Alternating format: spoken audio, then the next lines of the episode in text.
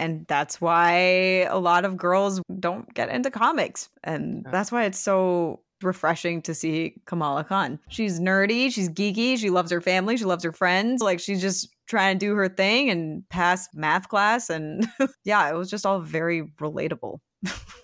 One of the things that actually did bother me about her as a superhero is her rogues gallery. Wait, what do you mean by her rogues gallery? Her supervillains. Maybe her main villain is time management. Honestly.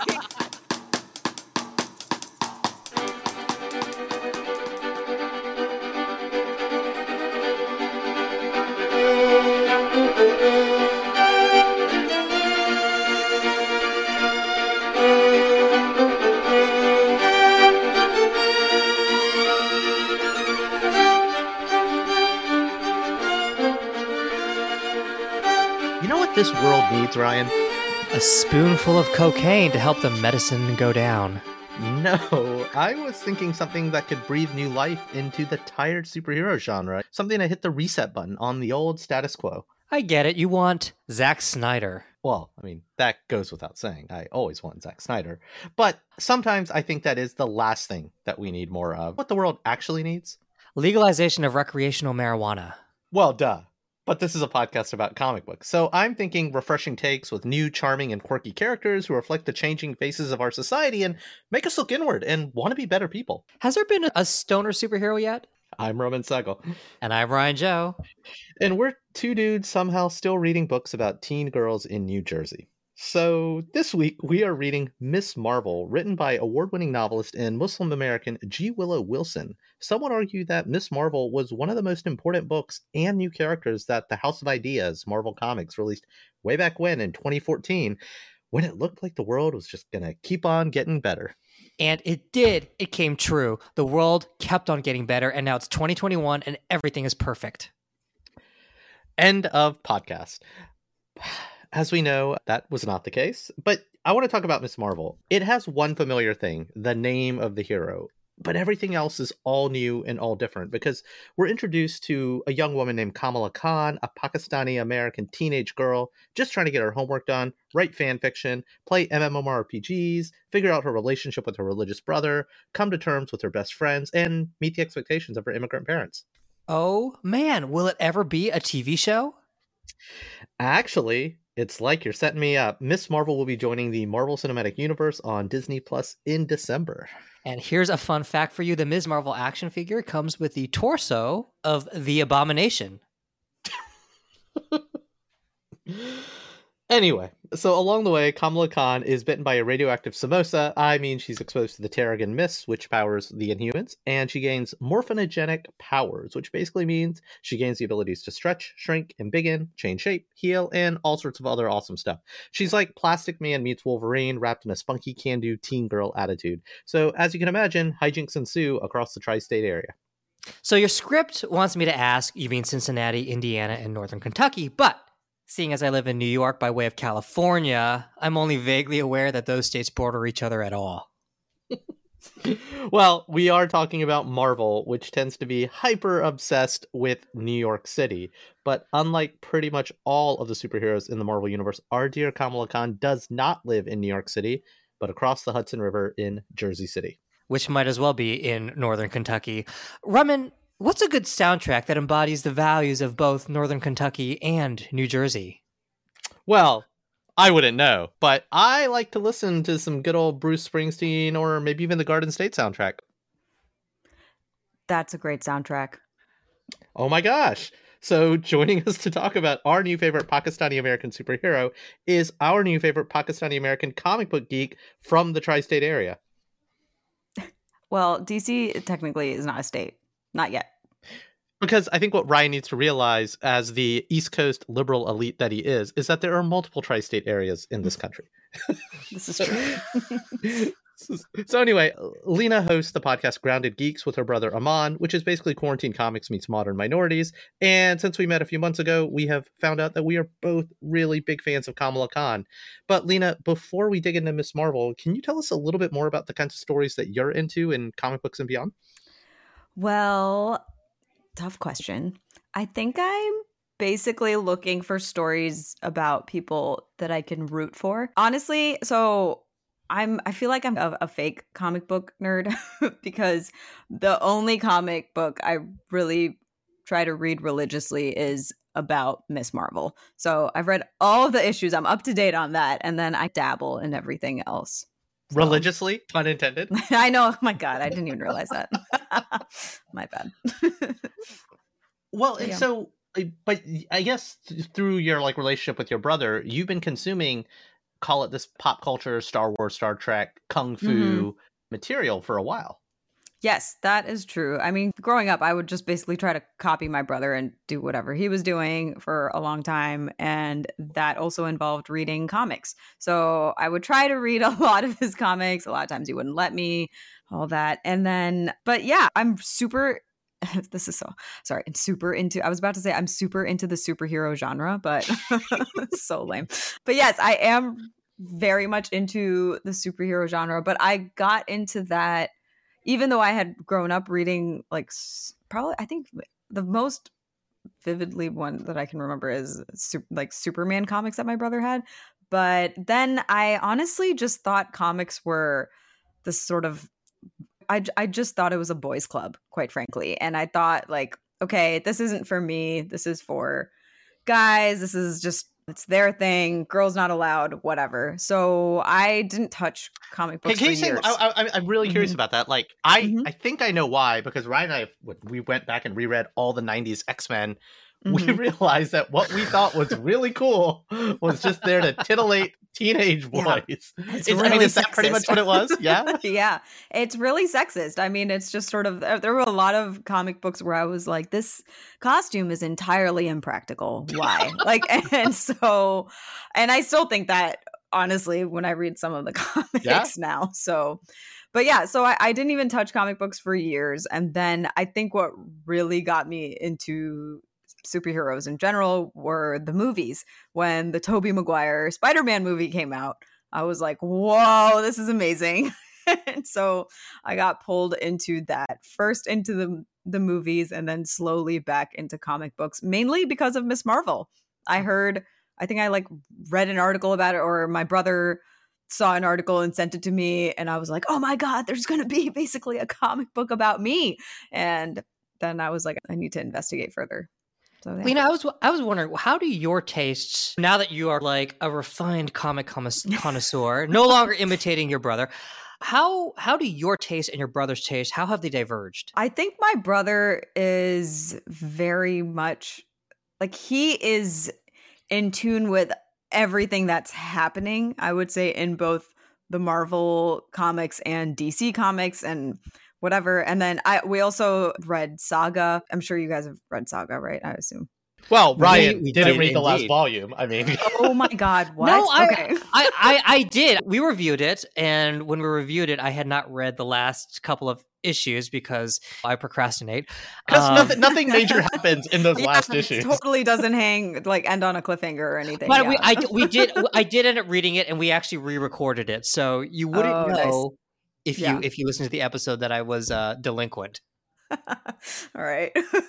well, yeah. So uh, my brother knows like all the different, like he reads all the different crossover things happening with different characters in Marvel and DC and all that. And I just find it to be a little bit overwhelming. So I think I've gotten just more into sort of standalone graphic novels and I really enjoyed Saga. I I was in a comic book store in New York City and one of the guys working there just recommended it randomly and i was like okay cool i'll try this. And so so yeah i think that's how we differ.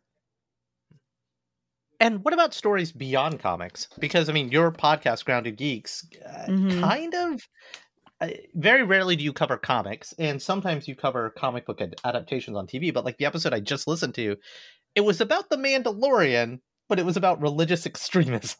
yeah. So basically we we talk about all different movies, TV shows, books, comic books that we love and just geek out about in terms of the storytelling, the characters, etc.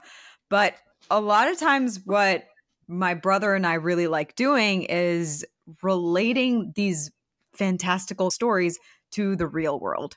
And so we talk about how for example, on our most recent episode of The Mandalorian and religious extremism, we talk about how Mando is basically, uh, as we find out on the TV show, he's been raised in a death cult. And what does that mean? There are plenty of people actually in the real world who have been raised in that manner all over the world, whether it's ISIS or the KKK. So uh, there's there's just a lot to talk about because even any of these storytellers, whether you're a screenwriter or a comic book artist, you're drawing from things that are real life. So it's just interesting to bring it back to that and talk about that too for us. Cool. Well, why don't we dive into Ms. Marvel? Because I think there's a lot to talk about. Ryan, I mean, this was your first take on it. Had you, how, before we decided to do this episode, how much did you know about what Marvel had tried to do, or Marvel did do almost a decade with uh, Kamala Khan? I was familiar with the character, definitely familiar when she was introduced because there was a big marketing push behind it. It was the first Muslim superhero at, at, a time, especially I think the United States, everyone, the Western world was still very much reeling from. There was a lot of anti-Muslim prejudice. I mean, there still mm. is, but especially then, and and I, I felt like Ms. Marvel was definitely part of her was was was a response to to what was happening to the Muslim community. So I was certainly aware of the character, but it she debuted in 2014, and at that point in time, I was not really reading superhero comics that much, and so I didn't really pick up any of her adventures. However, I was aware of her importance in being part of the Marvel Comics universe. And I was also aware of how important she was for fans of superhero comics who, for the longest time, I mean, she really, I, I really think she's the first minority superhero of, of significance. Yeah, I, I, well, I mean, I, well, I, okay, I, I, shouldn't say that because there are black superheroes. What's what's worth saying is, at the moment Kamala Khan came out, and I was at the time sunsetting my collection of like superhero issues and digging more into indie or non superhero genre stuff by Image, Dark Horse.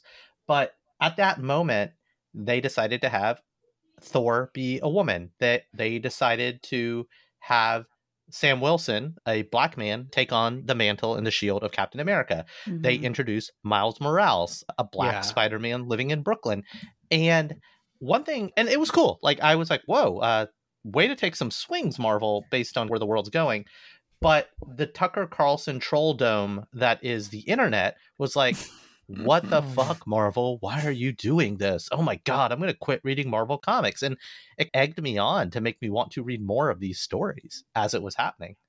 It was a really interesting moment where, like, the fandom was, or the fanboydom was saying, no, no, no, you can't ruin my childhood things that are not supposed to change, which is something we talk a lot about, Ryan, on the show. Like, superheroes never change. They hit the reset button over and over and over again. Nothing ever changes. And I think that's what was so important about this to me.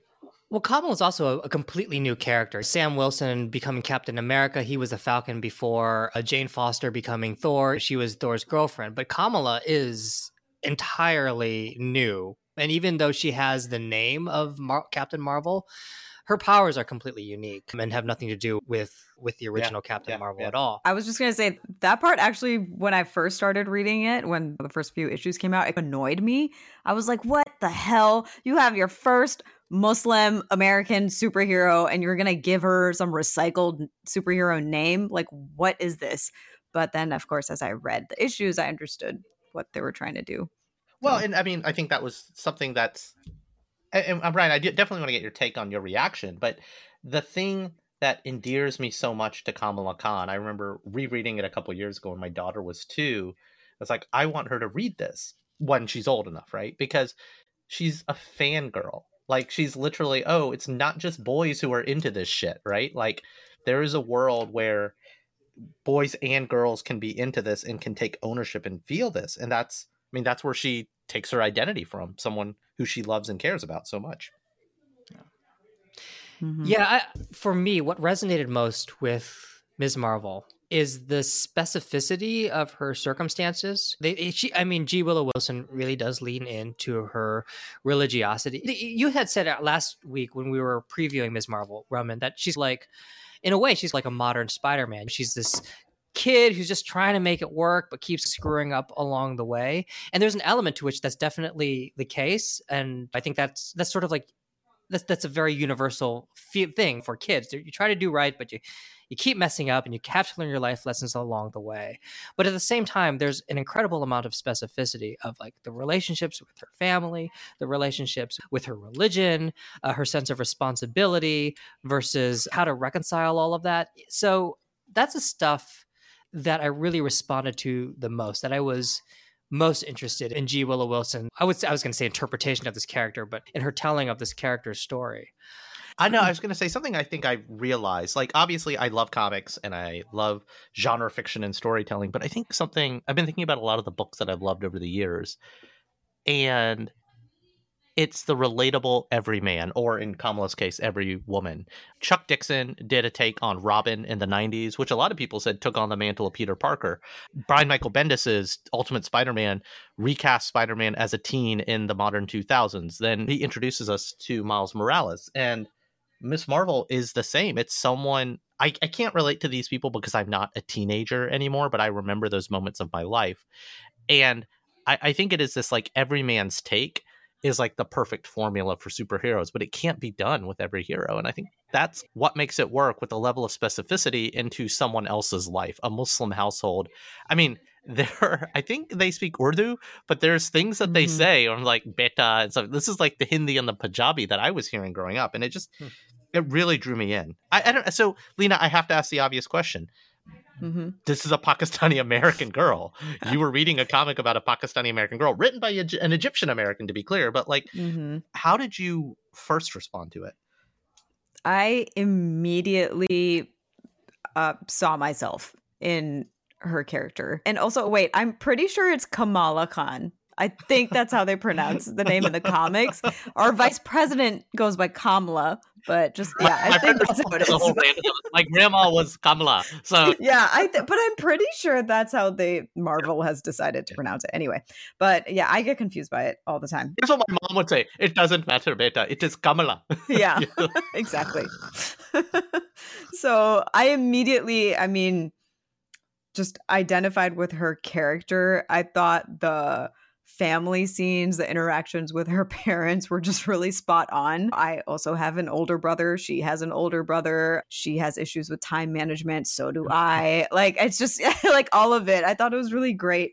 And the way that G. Will Wilson decided to weave in the religious aspects of it, but not have it be this overpowering presence, was great. I mean, even in the I think I don't know, maybe this was in the very first issue. There's like a scene where she's at the mosque or something with her friend. They're listening to some lecture from the sheikh and they're just showing them sitting on the ground listening and like half the kids are like falling asleep, half of them are on their phone.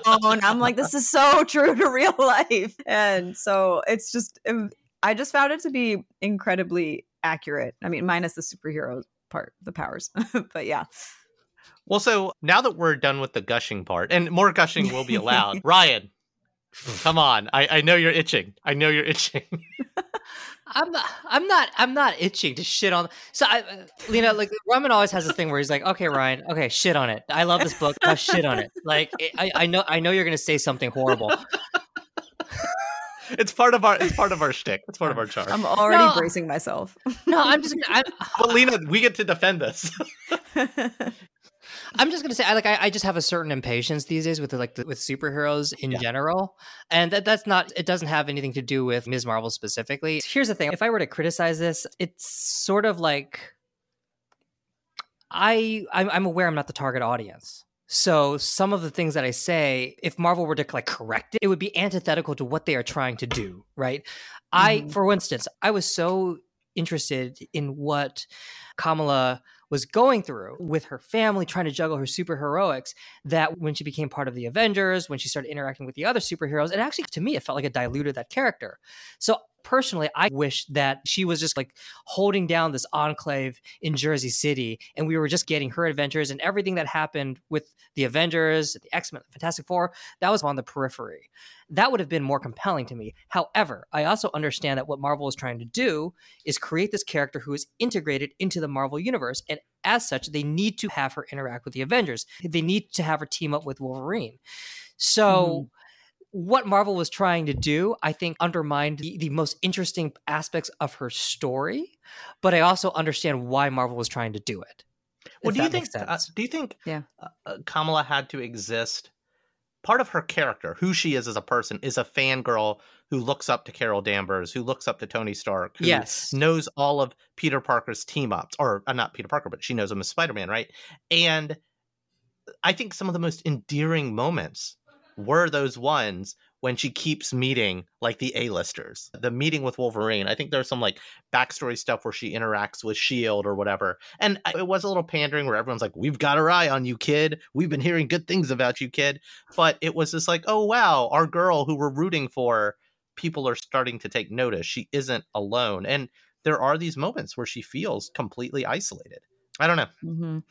I think it also like Ryan, I totally get what you're saying because th- that part actually wasn't the most appealing part to me either, of where she's teaming up with the Avengers and doing all this stuff. But I also think it was really on point for her personality and her character. She's just trying to prove herself and like she gets a chance to meet her heroes so she definitely wants to team up with them and she's just constantly uh, trying to she's just biting off more than she can chew basically and which i found really interesting and even as i was re- reading these issues it just reminded me a lot of myself and i think a lot of probably other minority kids growing up in the us where you are constantly trying to prove yourself you're trying to just say yes to everything and like so you can be mm. accepted by the cool kids and all this and that and you want to be able to just do everything.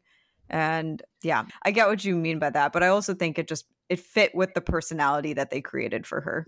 Yeah absolutely. I so, uh, so i'm conflicted there because one thing i like the most about kamala wait is it kamala or kamala? Kamala. Kamala. One thing i like the most about kamala is and, and this is sort of unique to her is her self-doubt you, mm-hmm. Like you, you, think about Peter Parker, he's arrogant. I mean, the whole the whole reason Uncle Ben dies is because he's he's being an arrogant asshole. Wow, dark, but yeah, it's true. and Kamala's like she hurts one of the supervillains a little bit too much, and she's really upset about that, which is different. It's not something that you normally see. She's reacting to her own, I guess, her own capacity for violence as which mm-hmm. is necessary as a superhero and she's not sure if she's comfortable with that. And there's as you mentioned earlier that moment when she's always saying yes she's putting too much on her plate because she just wants to please. So all of those aspects of her are really unique. You really don't see that a lot in, in, in superheroes. And i do like how that manifests when she encounters her her peers, other superheroes like Captain Marvel or Spider-Man or Iron Man. But I do feel like a little bit of that goes a long way because you'd see it over and over again. You see your fan geeking out with Wolverine, with Iron Man, Captain Marvel, mm-hmm.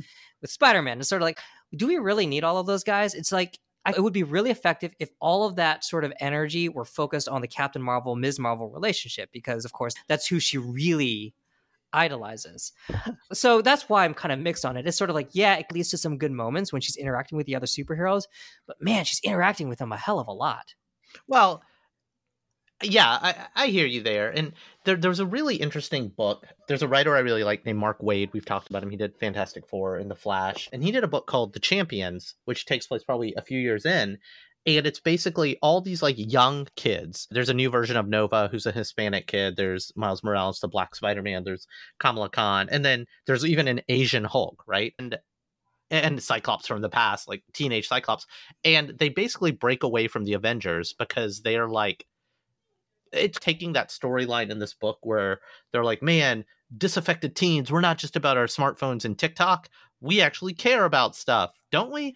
And that's what this book champions, which only ran like I think two volumes about, but was all about. So to to make that happen, and and Kamala is one of the more grounded characters in that because of her culture because of yeah her mm-hmm. she is an american she does live in jc but at the same time she's part of a muslim household and so she's not going to hang out with boys. She's not going to stay out too late. She does respect her curfew. Whereas, and she's the only girl actually as well.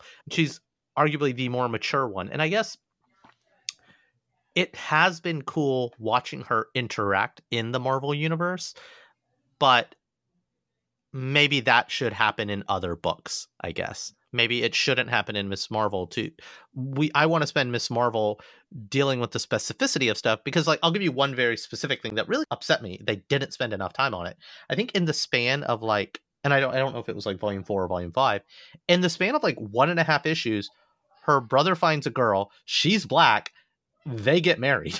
like and Yeah. it might have been two issues. And I would have loved to stretch that out as a subplot over six issues because they do talk about like her brown parents reacting to a black woman and then the black woman's parents reacting to a bunch of Muslims because their daughter had converted. And they had the space and the opportunity to go deeper. And there were moments when they just decided to brush some of that stuff aside. And maybe Yeah. that's because it was Marvel. hmm And I wonder actually if they're going to try and explore that a bit more in the TV show. Maybe, like who knows. But yeah, that I totally agree. That could have been its own sort of like mini series within the comics. Yeah. for sure. There's so much there they, that they could have explored. Well, even the But- boy, like the pining boy, the Dawson's Creek relationship with Bruno. like, and I, I don't say that because it- but it's and and that's why that's actually why I wanted to read volume five because they bring that up because at the end of volume four mm. He does profess his love and it potentially puts the entire relationship on this awkward hold because she's like I feel the same way about you but this is the most important thing happening in my life right now these powers the avengers all this stuff. I need to do this. And then they effectively reset and merge the entire Marvel universe with the big annual event. Mhm. and they come back and they reboot the series and it's like oh i've been in the avengers for a couple of months and he's moved on in a relationship. And they cover it well but they just sidestepped it. Once again they shortcut the like really deep cutting character drama that i think makes this book special but they revisit it for sure. I think it's it's they revisit it throughout. okay See, I, yeah. good. So just FYI, they do Actually, go back to that. we know what happened with dawson and joey oh my god so here's here's here's I guess there's this tension between Ms. In Ms. Marvel between her being really grounded with her family issues, her trying to reconcile like like juggle her religious obligations and her her schoolwork and all that sort of stuff. And then there are aspects where it gets really really cartoony and her team up with the other superheroes is a part of that. But also, for instance, when at uh, end of volume five, she just like clones herself over and over again, and it's funny. It's the it's hijinks, the hijinks are great. It's a really really funny moment but also no one seems to react to that. She's just like what the? There's- everyone's like oh wow there's a lot of there's there's there's a lot of kamalas running around. It's like- it was- easy was- peasy and she's just like it's a science experiment gone wrong so on the one hand i really like those moments but on the other hand it's sort of like uh, but no one is taking it that seriously and so it feels like miss marvel a lot of times is sort of trying to figure out like what aspects of the world to take seriously and what aspects to treat as a cartoon and in a way ms marvel's powers the fact that she kind of They are cartoony. and- It's they're Plastic cartoony Yeah. she's like super yeah she, cartoony. Yeah. yeah so both elements are really really great on their own but when they mix together it creates for me at least it creates this sort of like wait so what reality are we in? Are we in a world where hey there are serious responsibilities that you need to adhere to and there are real stakes? Or is it sort of like hey everything's a cartoon? And i, Jimmy I, I think that was, right, yeah. Right. Yeah, some parts of it that really bothers me too sometimes. Also, even with her costume, I'm like, how can you not tell this is her?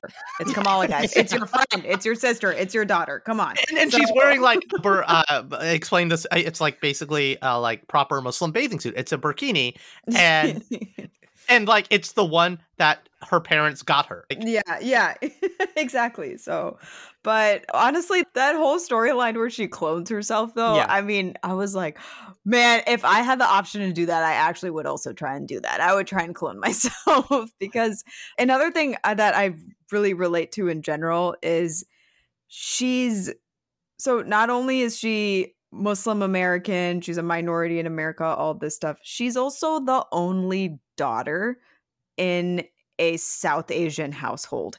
And I talk about this a lot with my other fellow South Asian female friends, but it's there's like a whole I don't even know how to explain, but there's a whole different layer of Standard expectations. Yeah but but really like expectations that we tend to put on ourselves that we're trying to be there for our families trying to there's a lot of things that like daughters are expected to handle that sons are necessarily not. I'm not saying that my family is necessarily like that but this is a whole societal sort of pressure for sure. And that's this with this whole storyline with the whole cloning herself and everything I I felt that on a soul level. Like really, it was. I was like, girl, uh, man, I feel it. Like I I understand she wants to be in all these places at the same time and she's not able to and this is the only solution she can come up with and so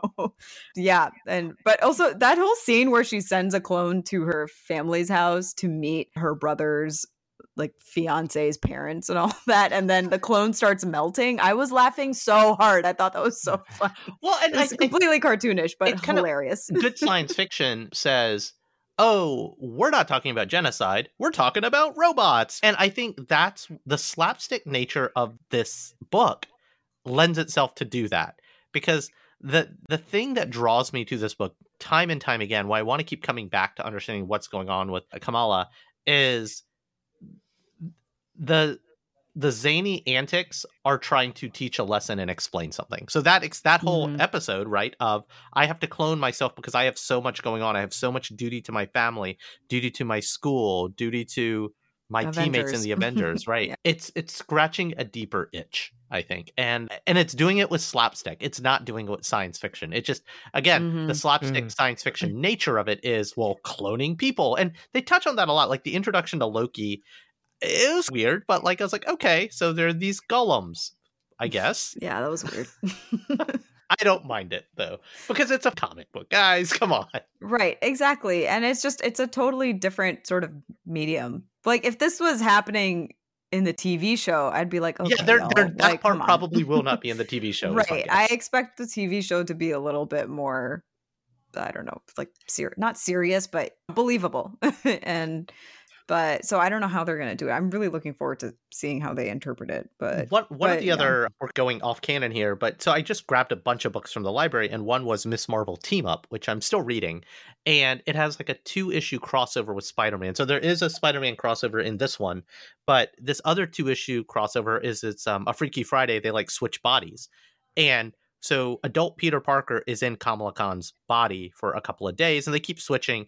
So at the end of the issue, it's like this that there's some moments where there is some anti-Islam stuff against Kamala, and it's just like high school shit, teenagers mm-hmm. being shitty to other teenagers, which doesn't really exist in the Miss Marvel universe as much.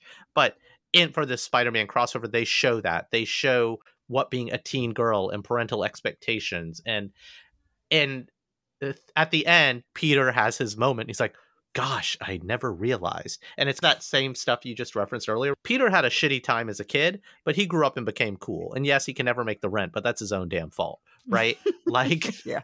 And, but true. it was this, oh, I'm a white guy of privilege. I didn't know you had it so hard, brown teenage girl. And yeah. I, again, I think this is the power of Kamala as a construct in the Marvel universe. Is it's a different set of eyes to to observe and comment on the world through. Yeah, absolutely. I mean, Though I have to ask, how many times is Peter Parker gonna switch bodies? Like it's, it's... they actually make fun. He's like, I'm an expert at this. Okay, I, I here's the playbook of what to do.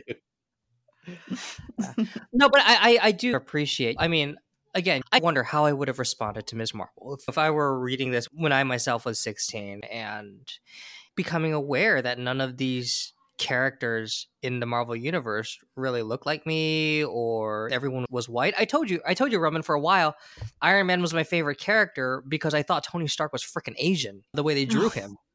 Yeah. Oh my gosh.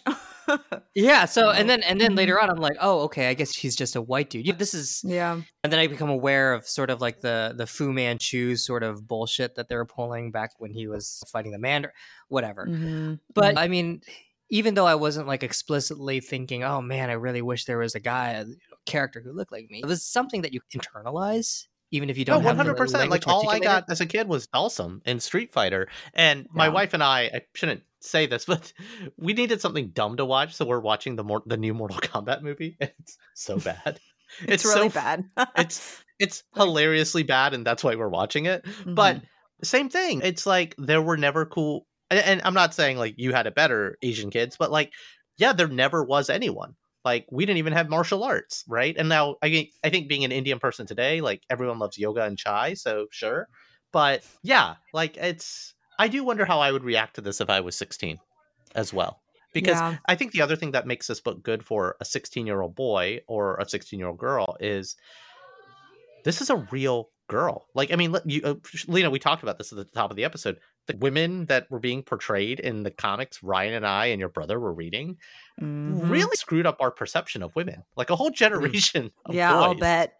has a screwed up point of view on women because of the X Men. Yeah. Yeah.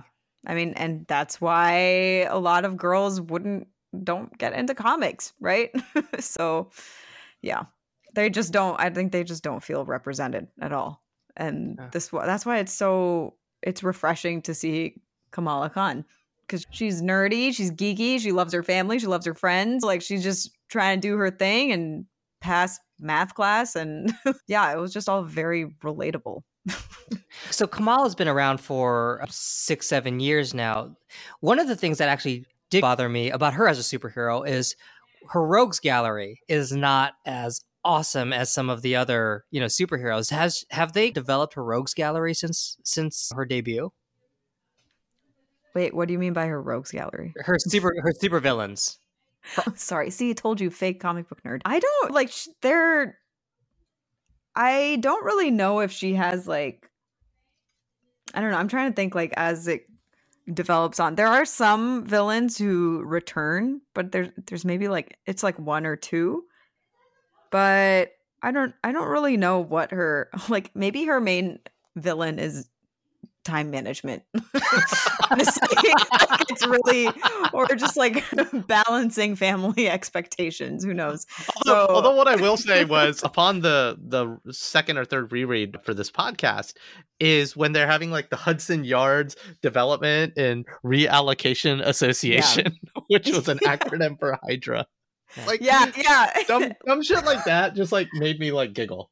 So, Like I Actually- feel like her villains are gentrification and like these other sort of like capitalism and things like that. So I did actually kind of like that spin though. Like there's this gentrification aspect which is a real issue that people are dealing with, but they bring the supervillain turn to it. I did I did appreciate that sort of creativity. And brand Mhm. marketing was an enemy of hers because they literally Brand- like, co-opted her identity. Yeah. yeah, I love that line where whoever the Hydra person was, they're like, "We were giving you a brand," and she's like, "I don't want a brand, I want a purpose." Like I was like, "Yes, good, good line, love that." There is actually, unfortunately, it's a DC supervillain, but there is a supervillain called the Clock King who would be perfect for for Kamala. That's true. So what's funny though is I think about I've been asked on other podcasts like what's your superpower? What do you wish your superpower was? And I never think about like, this is actually the one I think about all the time. It's not the flash and super speed. It's the ability to stop time. That's what I want. Mm. Like I want to stop time so I can get a lot of shit done. Like there's yes. books I want to read. Now, the problem if you were to abuse that power is I would be aging because let's say I just sneak an hour every day Yeah. or a few hours every day or I catch a nap. I pause time so I can take a nap for five hours and I'm more well rested. That would add up. And so after a few years, you guys would be like, Rumman, you're looking really old. What's are you okay? But- I've had that exact same thought, honestly. that, that would be a great superpower, but this is the bad part of it, where I would just age faster. unless because all the times I'm stopping time, I'm resting more, I'm exercising more. Like I do think, look, I am a 55 year old person in the body of a 40 something, you know, and I have friends who are in their 40s but clearly live in the bodies of a 25 year old because of yoga or whatever, right? So, That's true. Yeah. I guess it all depends. so The many age- factors. the age defying power of yoga, Raman. I like that. like I'm saying, Indian people are cool now. They they weren't back in the day. Back back then, it was yoga fire and yoga flame. Okay, I'm just gonna. Well, I, I told you this already, but like, yeah, like it took me until I was 16 to realize that yoga was not like a, a, a combative martial art because of Street Fighter. So I'm That's sorry amazing. about that. I'm gonna start randomly flipping through the book because there. I feel like there's other moments. I don't want to fanboy and gush too much on this, but like, I don't know. Like, there's things I just. I I- there's uh, here's what I'd say. The plots are so-so. The plots are constructs for me. It the plots are just character delivery vehicles. Like I and this is again, Brian. We talk about like superhero comics don't do much for me anymore either because it's more of the same. But the what Kamala Khan proves to me is there this isn't a reboot. This isn't a reset. Everything she does is new. And I I think they've switched writers now to a dude who I believe is also Muslim American. And so Yep. there have been now multiple different takes. This isn't just G. Willow Wilson's pet project. And I'm assuming, Lena, as someone who continues to read the book, this is the adventures continue to feel fresh. Is I mean, how how's it holding up? It's been eight years almost. Yeah, I think it's holding up pretty well. It's I, it was a good idea to. I love G Willow Wilson. I think I think she did a fantastic job. Obviously, bringing Kamala Khan to the world and all that. But then, like, it makes sense, like, to just shift over to another writer. His name is Saladin Ahmed, and yeah, I think he's done a good job of what he's particularly done well, especially in the first few issues. I'll give very tiny spoilers, but basically, at some point, Kamala Khan is taken to another planet, and oh, Is it a Muslim planet? Sorry. no, but I but the thing is there's a lot of sort of like the alien names have more Muslimy sounding names, like the more Arabic names. Yeah, and it's just really interesting cuz I think with so many other superheroes there's a lot of Christian mythology that it draws on, like mm. Superman and all that. And so so it's really fascinating to have another Muslim American writer who's bringing in a lot of like Islamic history into into character. Well, like not necessarily saying like, and here's an issue about Islamic history, but just sort of like weaving it into the plot, weaving into characters' names or whatever. And so he does a really good job of that. And I think that's really fun because we're so used to these very Christian slash Western mythologies in these superhero comics. So it's it's fun to read about this this other history that we literally never touch on. Wow, that actually reminds me, Roman, of when we were rev- reviewing Sandman. What I I forgot the guest's name. Sorry, was it Barun? Yeah, yeah, yeah. Barun.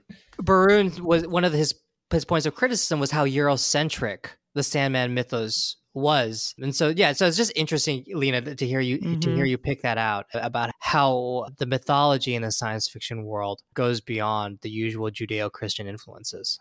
Well, Yeah, and yeah, in, in mhm. Sandman, it's like they touched. There's one thing where a lot of the gods of myth come for like a meeting, and they barely scrape over all of Eastern culture, and it's offensive. And then there's like one issue where Morpheus like interacts with the Sultan in Baghdad, and it's a really cool story, but it's like, okay, thank you, British guy, for scratching. The... And again, yeah. he, he he had a he. To be Mhm. fair, Neil Gaiman had an admiration for her. He just was out of his depth, and and it, was it actually one of my favorite issues is that one with like the Sultan of Baghdad. But at the same time, it's just like okay, I guess you can only go so far because you're going to get yourself in trouble if you're not careful, Neil. Right? I think it is. I, I just think i mean we so yeah that's the whole thing that there's so many not just comic books but movies tv shows whatever they are so eurocentric right? And we don't explore any other kinds of mythologies histories all that when they have just as much depth to them right? I mean look at how, what the black panther movie has done. It's given everyone a whole new perspective and appreciation for various African cultures and their mythologies and their history. And you could even see that from the the costume design, the the makeup, the hair, all of it. Like it's just there's so much there, and we've Well- barely scratched the surface. And, And that's that- why that's, I want. that's what I was yeah. going to say. I mean, America's biggest export is our culture, right? Yeah. And our culture for a while, and again, to be fair, a lot of the greats in comics are Brits and Scots, but Yeah. The and, and again, you could say the same thing about UK culture, right? The the culture of film and literature and poetry have come out of these two great Western cultures. But a, lot of that control has been white men paying other white men to tell stories and a few white women. And I do think we are starting to scratch the surface for Bob Iger, a white guy, to say, okay, Ryan Coogler, I'll let you do what you want to do. For whoever was in charge at Marvel to say, and I think I read an article about this, they were literally sitting at, around the editorial room saying, we need a new and different character that reflects what teens are today. And I think G. Willow Wilson, or one of her co creators, said in the room, "It's like, well, uh, there's a bunch of brown kids in Jersey City. And they're like, yeah, let's go with that because that sounds different. That'll sell. And again, mm-hmm. capitalism, I think, is finally starting to catch up with, oh, okay, we've already squeezed as much water as we can from the rock. Let's now, now here's my fear. We told one Black Panther story. Check. We yeah. allowed a black yeah. guy to be Captain America. Check. We've got one Muslim superhero. Like, what I hate is you can't hang all of being a Muslim on Kamala Khan. That's not fair. And yeah. it's been mm-hmm. nine years or whatever. Like, what else is out there? Yeah, I completely agree. I mean, that's where the Disney princesses are at, right? We got a brown one, we got a black one, we got an Asian one, and but we're gonna keep making Frozen and like keep that going. So that's yeah. Let that's it let it go, Lena. Let it go. yeah, I mean it is a fear of mine too. I don't I don't like it either. I don't like this whole tokenizing bullshit. Like it, yeah, it's not gonna fly. But I am also hoping 2020 being as horrific as it was will be some sort of awakening that lasts hopefully longer than five minutes for everyone. And I think it has so far. Like, even just, I don't know, just paying attention to what people are saying on social media or at work and whatever, people s- seem to realize that storytelling cannot remain the same. Well, There's I think um, something different. What I want I do love the level of specificity that Wakanda and Afrofuturism can bring me. That Kamala and her Pakistani parents saying things that I heard my Indian parents say can bring.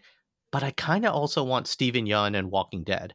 He was just a pizza guy who just happened to be Asian, and he doesn't talk and wax on about his poor not no pun intended i apologize but he doesn't go on and on about his asianness in the show i think the only moments when the Glenn character does is like, I'm a geeky Asian guy, you're a hot white girl. But it's like, oh, it's the end of the world. And like they talk about that a couple of times. But it's he's just a dude who happens to be Asian in America. Again, a yeah. post apocalyptic zombie infested America. But I want some of that too. Does that make sense? Like, yeah, yeah. I, don't, I don't mind digging into the identity and having a very special episode where Sam goes and meets his sister in Louisiana. But I, I, don't know. Now that's borderline. It's like saying stay in your lane, don't talk. But like, I, I think it, I want I want it to be more normalized. I don't want it to be the one token brown guy on the team or the one token black girl on the team. I've been thinking about it's hard to reconcile that because on the one hand, you don't want to deny the specifics of of your personal experience due to your race, due to your religion, or a combination of all of the above that creates who you are today or who the character is today. So you don't want to entirely ignore it, but of course, I hear your point also. You don't want to dwell on it. You don't want it you don't want, hey, this character is a Muslim and you don't want that being repeated over and over and over again. So it's yeah. It, the other thing I was about that, Walking Dead was created by a, a white guy. And so having the Glenn character just sort of integrate, he could very well be black or white. There's no specifics about his experience as an Asian. And I wonder if part of that is also because he was know, written by a white um, guy. He was written by a white guy. If Robert Kirkman were to try to write a story about Glenn's racial identity or that implicated the character's racial identity, would that have worked? And in, in a way, I wonder to what extent could a non-Muslim write Ms. Marvel? Well, uh, Mark Waid. I, so in the Champions, yeah. he doesn't dwell on all of like the stories of Kamala and her heritage and her parents. Kamala's a hero operating in the Marvel universe, but Mark Waid does one thing well. It's he writes characters. But she's right. not a Muslim. She is, but she's not, right? She's just the it's like the aspect. most mature person on this team, right? Yeah totally agreeing with what both of you are saying, but there has to be a balance, right? Like there I I also want that world where it's just normal to be who you are and Yeah. I don't have to dwell on my racial identity all the time. But there does have to be some sort of acknowledgement too. Right. And I, okay, sorry, I'm going to go off on a tiny little tangent, but ha- do either of you watch the show This Is Us? Quite a bit. yes. okay, well, there's a great see. So it's about this family, and they've Adopted black adopted son, Yeah. a, a black son exactly and when he's like eight or ten years old he's talking to his white adoptive father and the subject of race basically comes up and his dad is like when i see you i don't i don't see color i just see my son and there's a pause and his the son just looks at his dad and he's like then you don't see me and i just i thought that line was so good right like you can't just yes, you can love him and whatever, but you still have to acknowledge the fact that you are raising a black boy. And that means something different. And then, Ryan, what you just brought up about having a non Muslim writer write maybe a future story about Kamala Khan and Miss Marvel and stuff. I think that's totally possible, right? It's all about putting in the work, though. For example, if you're writing a screenplay about Abraham Lincoln, you're gonna do your fucking research. like you're so so do the damn work. Research, read about Islamic history, talk to real Muslim people. I don't think that only Muslim characters can or necessarily should be written by Muslims, but I expect you to do the work. Well, and, and it's to to avoid the unavoidable mistakes, and I do think it's an evolution because all these characters. Uh, I remember back in the day, Captain America. Cap's always. It's not always sounds bad. He's always like dating someone new, right? And he was dating a Jewish girl, and the girl he was dating like threw around a lot of Yiddish, and that's when I first learned the term goy, which means non-Jewish boy in Yiddish, and was the writer Jewish? I don't know, but I guess uh, the point I'm trying to make is like there's a lot of normalization of white culture, right? So, and that's the things that are being depicted, and so I do wonder if yes, go what part of what makes Kamala special isn't just that she is Muslim, but that is an important part of her identity, but what makes these first volumes of Miss Marvel so special is the deep dive into her because a lot of America doesn't understand this, doesn't know this. But I think on issue 250, do we need to spend as much time with it? Will uh, not do we? Will we Mhm. need to spend as much time with it because it's going to become more normalized? Like we Hmm. don't have to explain true, all the yeah. intricacies Hmm. of white culture because it's so normalized. Like I know, even though I didn't grow up in a white household, I've seen enough TV shows to know what it's like to eat dinner around a white dinner table. And Mm-hmm. but I could make the same argument that most of my white friends or girlfriends back in the day did not know what it was like to eat dinner around my dinner table. Mm-hmm. And I think so I think a lot of that a lot of that explanation needs to happen for us to evolve our acceptance and our acknowledgement of, oh, okay, this is where you're coming from. So Yeah. Yeah, definitely. I mean, I hope that it becomes the case by Have it- issue 250. I'm sure they'll re- need to reboot it like three times because that's what Marvel does a new number one every couple of years. I know, Lord. So, any final takes on Miss Marvel?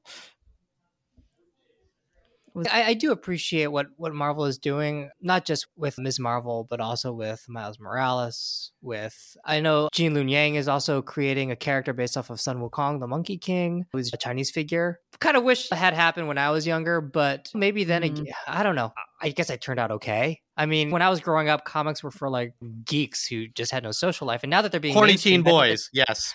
it's it's way i mean it is actually way more important nowadays because of the mcu because it It's an IP being a fan of. Marvel- Yeah. well being a fan of marvel comics is sort of a mainstream thing right It- everyone everyone is a fan of, of the marvel cinematic universe or of marvel comics The- everyone uh, every hero in the marvel universe is now almost a household name unlike when we were growing up when it was much more of a niche play so the fact that this is happening now i think it is important and it and it is significant Mhm. I, I think what my final thought on Miss Marvel, and, and Lena, I want to give you the last word as well, but I read it as a father. The first time I read it, I wasn't a father. The second time I read it, my daughter was two. This third time I read it, my daughter is five. And I could not help. It's like when I saw the movie The Namesake. I read the book and I saw the whole thing from the kid's point of view. This teenage boy Bengali American growing up in America. You just don't understand mom and dad. And then I watched the movie where the cast was Kal Penn, an actor who I just have an irrational hate of. But the dad was Irfan Khan, an Indian actor who I didn't know enough about. Like, but I fell in love with his acting because of that movie, and I saw the whole movie from the dad's point of view. And I'm not saying I saw the whole of Miss Marvel from her dad's point of view. No, but I couldn't help but look at Kamala as a father, if that makes sense. And it's like I couldn't like there's some scenes with her and Carol Danvers where Kamala is clearly a little teenage girl. Like there's moments, expressions of the way she runs and she looks, and I can't help but like see I'm being really cheesy here, but like I can't help but feel protective of her, and I don't know if that's misogynistic or something, uh, if I'm using no. that word correctly. But no, it's just like I yeah. I care and I feel protective of this character because there's so many moments and I felt the same way about Peter Parker and Brian Bendis's run. Like literally tears would come to my eyes when things would happen with Peter on some of my rereadings as a father. Is these guys are just kids. Like I'm old. I've done my shit. Like and it is this like passing of the torch and it's just like you feel this pride and this protective nature of over these characters and wanting them to see the best that they can be so yeah that is my like sappy interpretation on my third read of this book which is and i think it's why i'm going to keep coming back to it right? Like i legitimately really hope they don't screw this character up uh, as the years go on because let's be clear it is comic books. She will perpetually be a teenager like for the next 15 yeah. or 20 years. That's true. Yeah. Yeah, I that's really interesting to hear and that's that's really cool actually. And when I read this, I'm not a parent, but I do have nieces and nephews. So I do I think about them now when I reread it. When I first started reading it back in 2014, I really just thought about 14-year-old little Lena and how much I would have loved to read this when I was in high school and growing up in Michigan and Ohio where I really there were there were not a lot of brown folks. so yeah. Yeah, I don't know. I think Miss Marvel is gonna be I will continue reading it forever and ever as long as they keep making this comic. So yeah, I really there are so many parts where it just feels like I'm reading about myself sometimes. And it's weird and very touching at the same time. Awesome. Well, Lena, thank you for coming on and uh, sharing with us. Thanks for having me. thank you, Lena. But Ryan, I have one final question for you. No, I've got a final question for you, Ruman, which is what are we reading next week? Oh, snap. That's right. Next week, we are reading The Flintstones. Now, you're probably saying, what the hell? Why are we reading The Flintstones? The Flintstones, by many accounts, was the best comic of 2016. And I thought that was a batshit crazy fact, but then I got it. And it's a comic book by Mark Russell. And if you know anything about Mark Russell, which I did not at the time, is he has some really subversive takes and he just uses modern day characters to do them. So the Flintstones, a 12 issue limited series it is basically a litigation of modern day capitalism.